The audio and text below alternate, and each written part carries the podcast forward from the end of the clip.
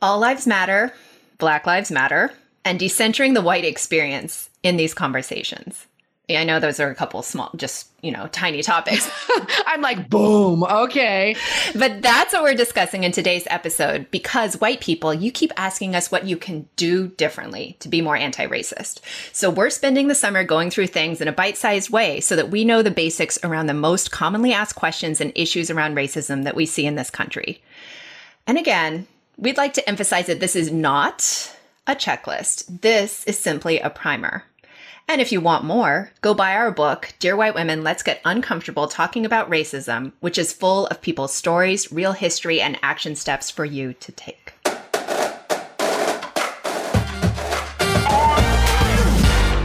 Welcome to the Dear White Women podcast. We're your biracial Japanese and white hosts, Sarah and Misasha. We've been best friends for 25 years, ever since we met as undergrads at Harvard. And now Misasha is a lawyer She's married to a black man and has very mixed race boys the world sees as black. I'm Sarah. I'm a life coach and I'm married to a white Canadian man, and I have two white presenting girls. And together, we help white women use their privilege to uproot systemic racism without centering themselves in the process. All right, so let's dive in. And I think it's really important to start with this question What does Black Lives Matter really mean? And I think the quote that I have seen that is most impactful around this is from Alicia Garza. And we put it in our book because it was that impactful. And she said this Black Lives Matter doesn't mean your life isn't important. It means that Black lives, which are seen as without value within white supremacy, are important to your liberation.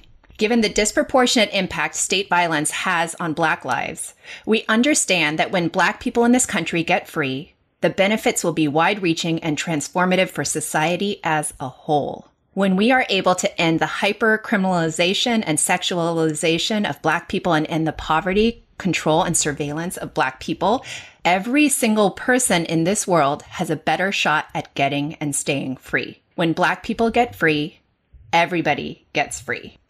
And after you sit with that quote for a second, I want you to also think about when Black Lives Matter as a movement was really born because it was born out of the black community reeling from Trayvon Martin's murder and then his murderer George Zimmerman's acquittal.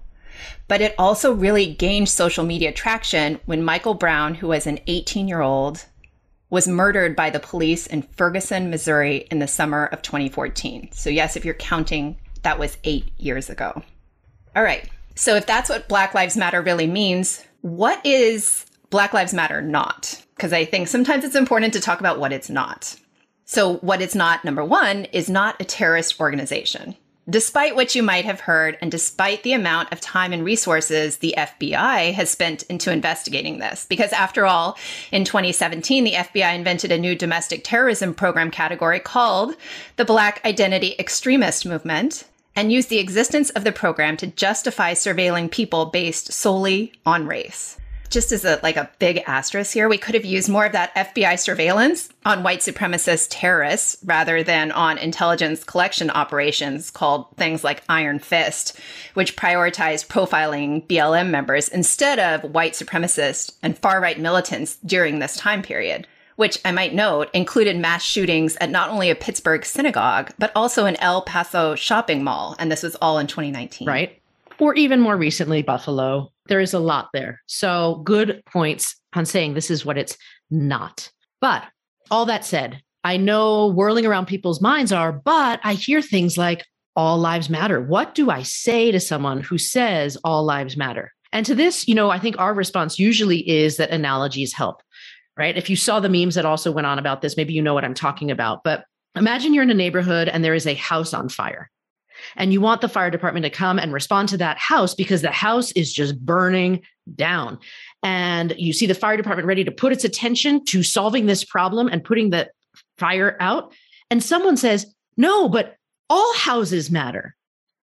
Does that even make sense? Like, no, we focus on the dumpster fire that is currently happening and work to basically solve those problems first. You know, I think the other example that we've seen is Susan G. Komen's breast cancer fundraiser. And imagine you're in a room like full of the pink ribbons, and someone comes to the podium in their speech and says, but all cancers matter. Like, what? No, we're focusing on a problem. So, does this help make it a little more clear why people saying all lives matter does not make sense in response to Black Lives Matter? So, what about the other part that we also hear often, right? The Blue Lives Matter, because I've definitely driven around and seen enough houses with that Blue Lives Matter flag with a blue stripe on there. And I know enough people are confused about this that I really want to make that point that there's a distinction. Okay, first of all, police aren't actually blue. I don't mean it to sound glib, like I'm making light of it, but when police officers take off their uniforms, they are who they are under the uniforms. When we talk about Black Lives Matter, we're talking about people who are Black 24 7, 365 days a year. So that's one very clear way that we're not talking about parallel things. You know, we don't say also only Black Lives Matter, right? We do believe police officers also have lives that are important, but we can hold multiple truths at once. And we also know that police kill Black people at a much higher rate than they're killing everyone else, full stop. We need to focus our attention on the group that is struggling to survive. All right. So here's this last part because we were asked this in an event. How would you suggest encouraging white people to stop centering themselves in these discussions? Ooh, and if you got a shot of defensiveness there, like, okay, just breathe, like breathe right now. Because, you know, it makes sense when you hear these things and you're not used to looking at it systematically or you're looking at it from like a bigger, pro- like you're really personalizing this. I can see where you get defensive. I'm not trying to center myself, but that's often what we're hearing when we hear all lives matter, blue lives matter. We're centering other perspectives in this conversation when we should be centering Black lives. And when we're talking about equality, we have to remember that fundamentally, we do not start out at an equal place in this country. You know, Misasha, you and I have spent so much time digging into the history about why we are where we are as a country. If you followed us for a while, you know that there the start line is very different for people who look different in this country and who have experienced discrimination over and over. And so I think what we want you to understand is that saying Black Lives Matter does not take anything away from white people. But what we're saying is white people start out valued differently by society very, very dramatically, right? That starting line is different. And we're saying that it is way past time that we have a serious reckoning. And we really need all white people to understand this because they are the leaders to this solution. Every single one of you are part of this conversation. You have to participate and understand this in order to make change. I think that's so powerful too, because it comes back to what we've been saying, right? That multiple things can be true at once. And so we cannot only have one truth. I mean, that's fairly impossible anyway. So I love that you said that. And so, one last question that we've been asked, and Sarah, I'm curious to hear your thoughts about this too, is with the BLM movement and the heightened awareness of racism in our country, do you see our country beginning to take steps in the right direction? Are these sparks of hope for a better, more equitable future for all individuals? And what are your thoughts around continuing and growing this awareness? I was asked a similar question at the book signing at Tattered Cover in Denver. Oh, I was hoping. Yeah, okay. And I admitted that sometimes it feels hopeless, right? Or it feels really depressing because I think this model of like two steps forward, one step back would be optimistic. I think, as they say in that movie with the film that we watched, Who We Are, sometimes it's actually two steps forward and three steps back right now, right? And so it feels difficult and challenging.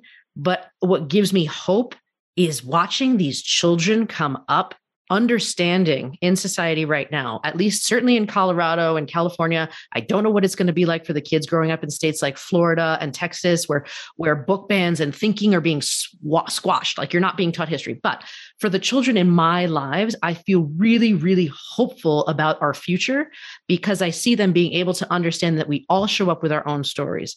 We have to understand the true history, and that history has been changed depending on who's telling it. Like the critical thinking in some of these kids absolutely sparks hope. And I'm seeing the kids doing things differently than the adults. I've seen a lot of adults sort of stuck in this listen and learn, but having a hard time translating that into action. But I see children very easily doing things differently. And that really gives me hope. And I really hope as parents, we have the humility to learn from these children of ours because we want to keep up with them and help them create the world that will be better for all of them. What about you? Yeah, I would say I have days that are darker than others, right? Especially when I think we keep coming back to a place where we are shown that, for example, Black lives don't matter. And then we continue to cycle through sort of this, you know, I'm making this giant circular motion with my hand as we're recording, but like the cycle of, you know, sort of awareness and then people, as we just talked about on that past episode, you know, putting something on social media and then it falling away and we have another wave and another wave and another wave. And despite that, I too believe in children. And I would encourage those of you who are listening who have not had these conversations with your children to have them because your children understand and see things differently than you do.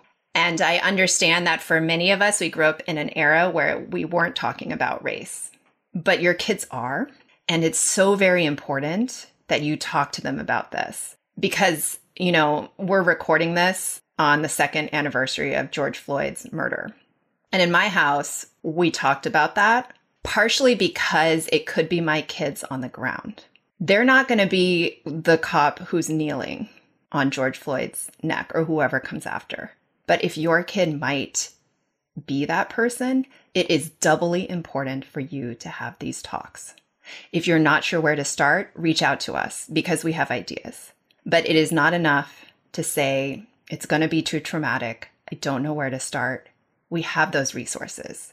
So I'm saying I believe in the kids too, but we need your help in this. You've just listened to the Dear White Women podcast with your hosts, Sarah and Misasha. Yes, we're on social media. And yes, you can hire us to do talks about our book. But the biggest thing, don't forget to sign up for our newsletter to receive our free materials. Head over to dearwhitewomen.com to get on the list.